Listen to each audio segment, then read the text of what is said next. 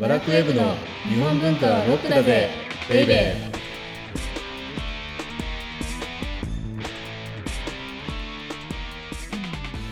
こんにちは先入観に支配された女サッチーですこんにちは、セバスチャンの高木です。あの、はい初めてだったんですよ、この間。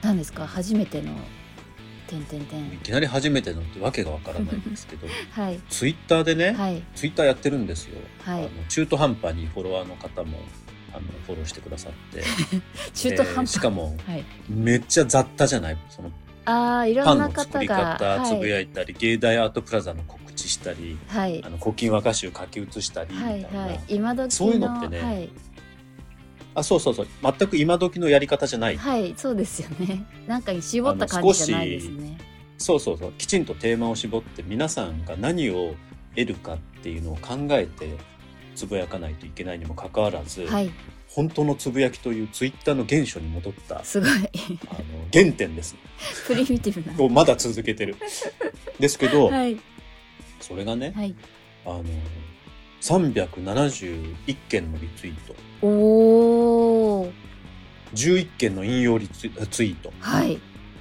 1400いいねえー、すごい12万表示えー、これあの、はい、僕にしかもこれ写真とか何もないんですよ猫の写真とか載せてないんですよいいねつきそうなテーマじゃなかったんですね そうそう。にもかかわらず、じゃあどんなのがはいはい、うこん、う内容気になりますプチバズり、これ私的プチバズりしたかというと、はい古今和歌集を写していると、和歌には哀れ発生装置がいっぱい仕込んであって、ボタンである言葉を押すと全員が共感する仕組みが作動するということに感動します。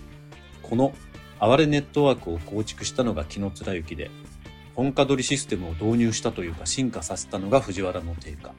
すごい世界だ。なんですよね。えー、それなんでそんなバズってでもこれがね、こんななに見てくださるのって、はいやっぱりね、はい世の中の哀れ需要需要が高まってるんですよ。えー、皆さだんから哀我れを々は欲してるこの番組はでいもっと哀れを供給しなくちゃい けない。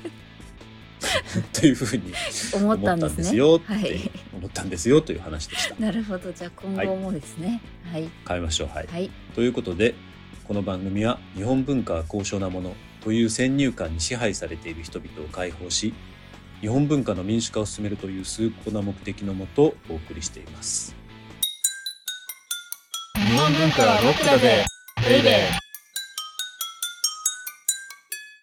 で、今日のテーマは、じゃじゃん源氏物語の作者はどんな日記を書いていたのか覗いちゃおうですなんか今回のタイトルはあれですね何何なんかちゃんとしてるたなんかはいいつもと違う感じですうね、ん、だから、あはいの、オープニングでも言いましたけど、私たちきちんとはい、あ哀れを供給しなくちゃいけないんですよね。あーはいはいで、哀れって、源氏物語ってすでにもう、あの、一つクリアしてるわけですよ。あれ、哀れの文学だから。うんうんはいはいで、あ、あれですからね、哀れの語源って。あああれあーってこう人人が簡単するじゃないですか。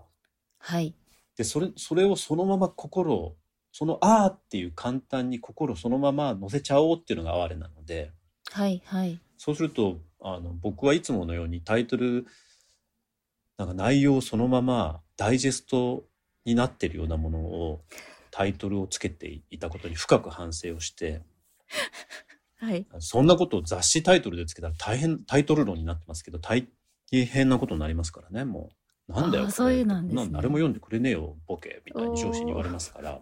はいだからちょっとだけあの反省をして、はいで少し皆さんに聞いていただけるかもしれないようなタイトルになりました。なるほどその結果は「い源氏物語」の作者はどんな日記を書いていたのか覗いちゃおうってちょっと下水タイトル あれあわはれい現代のあわれははい下水なんです。下水エモいじゃない 下すごい水なんです。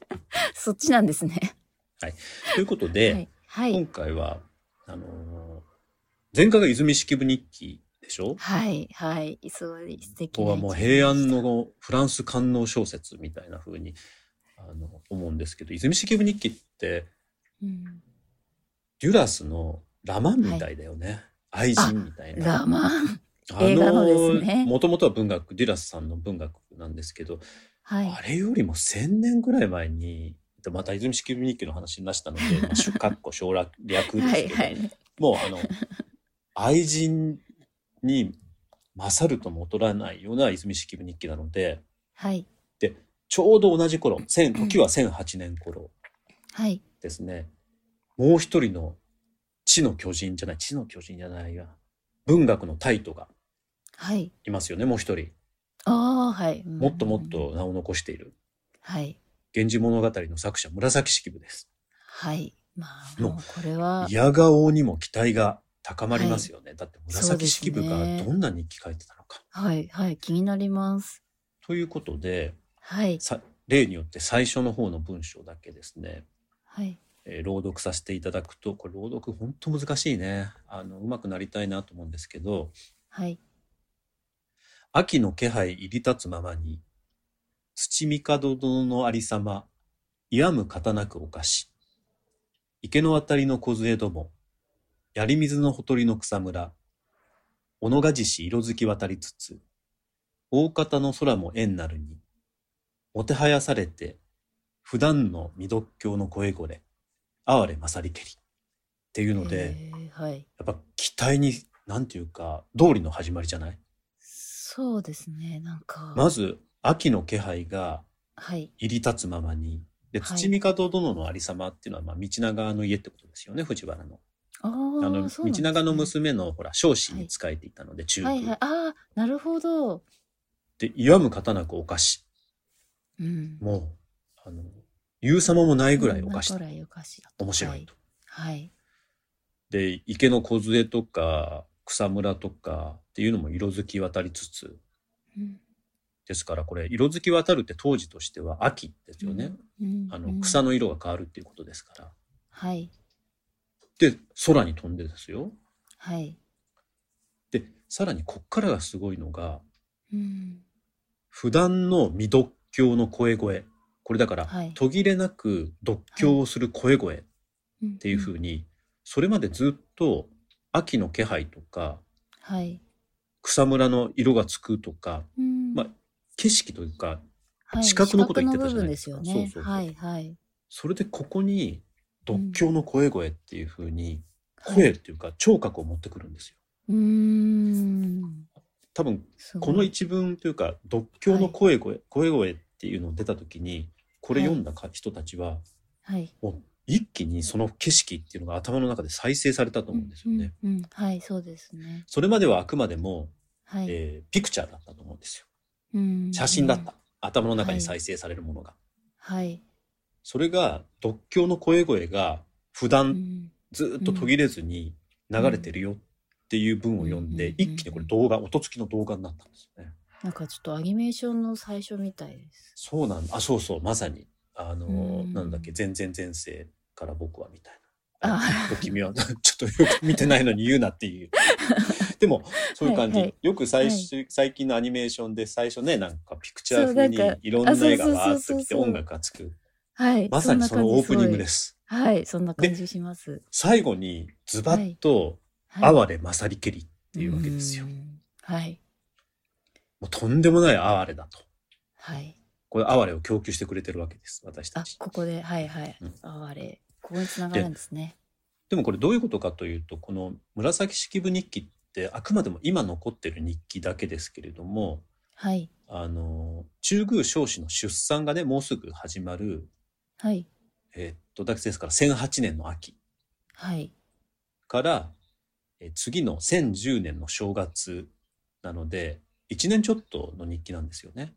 へーはい。だからあの、はい。読経の声がはい。やまないっていうのはそういうことなんですよ。ええだから出産が迫ってるのでそういう、うんあそうそうそう安産うのん祈願のってことです無事子供をね。あの産むあるいはへーあはの当時道長どっちを望んでいたかわからないんですけどあの、うんうんうんうん娘なのか息子なのかい。っていんんううのんうん。あ、そのためになるほどおそらく巨大な家、土帝の家にはい。お坊さんがもういっぱいこう呼ばれてそういうはい。なるほあど。の、あの声ってすごいものがあるじゃないですか。そうですね。はい。うんうん、で、あの声に乗せて、はい。その広大な、例えば映画を誇ったはい。土御門伝のありさまっていうのを描写してる。そこから始める。っへえあ、なるほど。ていうのがすごいでしょはい。ではい。しかもね、あの、はいこの日記にうんうん。紫式部がその物語を書いてるうんぬんかんぬんの話が出た、出てるっていうことで、はい。源氏物語っていうのはこの1008年に成立してるっていうふうに、あ、なるほど。バウチあャーのになっこてるんのです、ね。日記からなんですよ。へえ。だから資料的な価値としてもはい。非常にはい、はい。高いんですよね。へえ。え、他にもなんかいろいろ書かれ、うん、聞いたから、あのーはい。 意外と下水ことが書いてある。下水。だからここがちょっと、多 分はい泉式部日記との違いで、はい。で泉式部日記はひ多分もう歌を中心としてはい。人に見せることを前提とした日記文学だったんですよ。はい。うんうんうんうんうん。、でもしかしたら紫式部っていうのは少しはい。あの当時の男性的な側面も持ってたんじゃないかなっていうふうに思っていうてーん。はい。というのは。なのではい。男性が書くような日記にもなってるわけなんですよ。あ、記録みたいなやつ。記録にもなってる。けどただはい。そこがあの道長が書いた「御堂関白記」みたいな何月何日何とか候ってみたいなうーねんあのとは違っ。ていてはいはい。ただの記録なのに文学性が醸し出されちゃう。えー、すごい。もう描写がえー生き生きとしすぎていて、はい。ただの日記にも見えない、えーかといって日記文学でもないっていううーん。独特の存在感を放っているのがこの紫式部日記なんですが中身はねはい。あの少子のまあ出産に関することだったりとうんうんうんうん。か、はい。あるいは源氏物語に対してのうん世の中の評判とか、へえ。同僚の女房であった泉式部とかはいはい。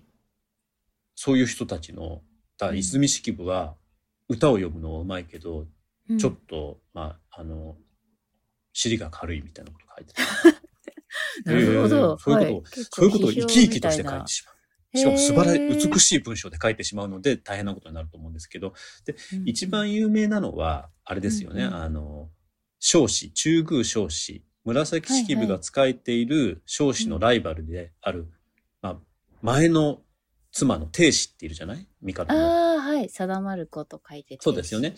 はい。あの、天使に仕えていた清少納言、あの、枕草子の作者の清少納うんう言んうんはい。の人物表を書いている。うんうん。うーん。なんかあの人こんな感じみたいなの書いてるってことですねそういや違う。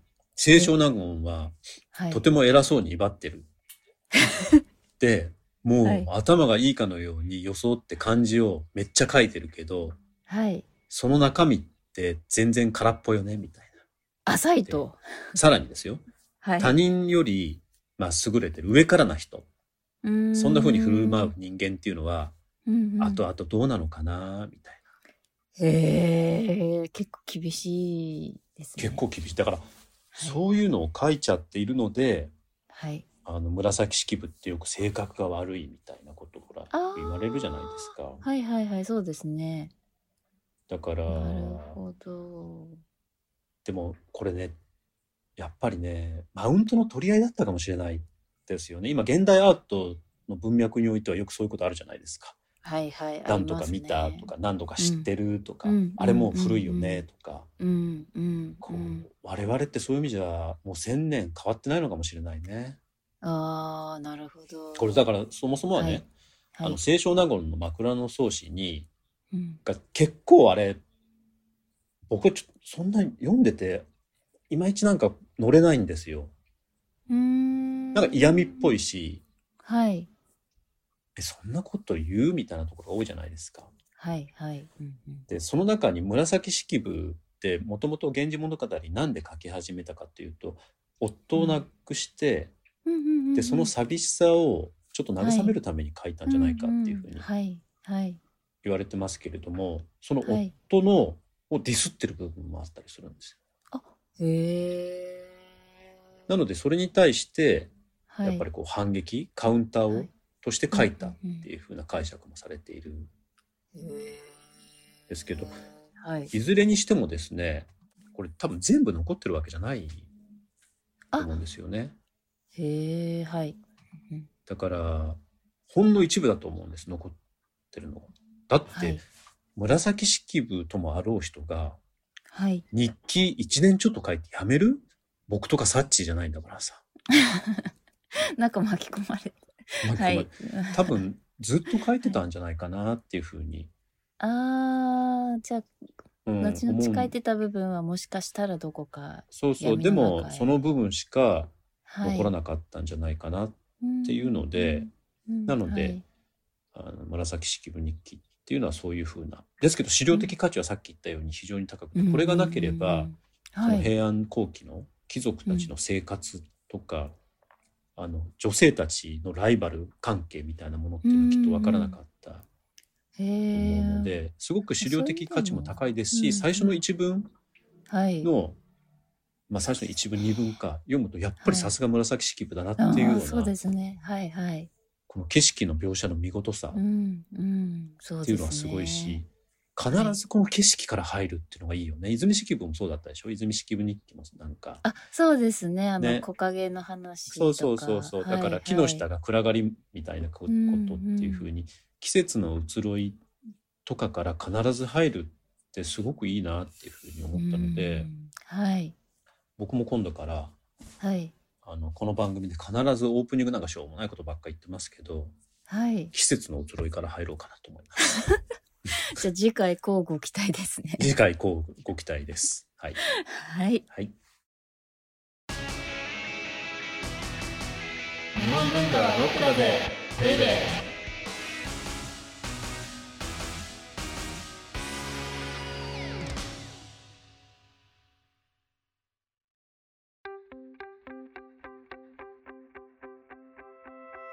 では audiobook.jp をお聞きの皆様にはこの後特典音声がありますので最後まで聞いてくださいでは次回は、うん、次回はねあのはいさらしな日記聞いたことあるであしょさらあしーはない日記、名前ははい聞いたことありますえっと、二大聞いたことがあるけど中身知らない文学とい えば、かげろう日記はいとさらしな日記だと思うんですけど、はいそのうちの一つのさらしな日記ともう少しだけちょっと鎌倉時代に入るんですけれども、日記文学をやろうかなというふうに思います。うんうんうんはいお相手はセバスチャン高木と先入観に支配された女サッチーでした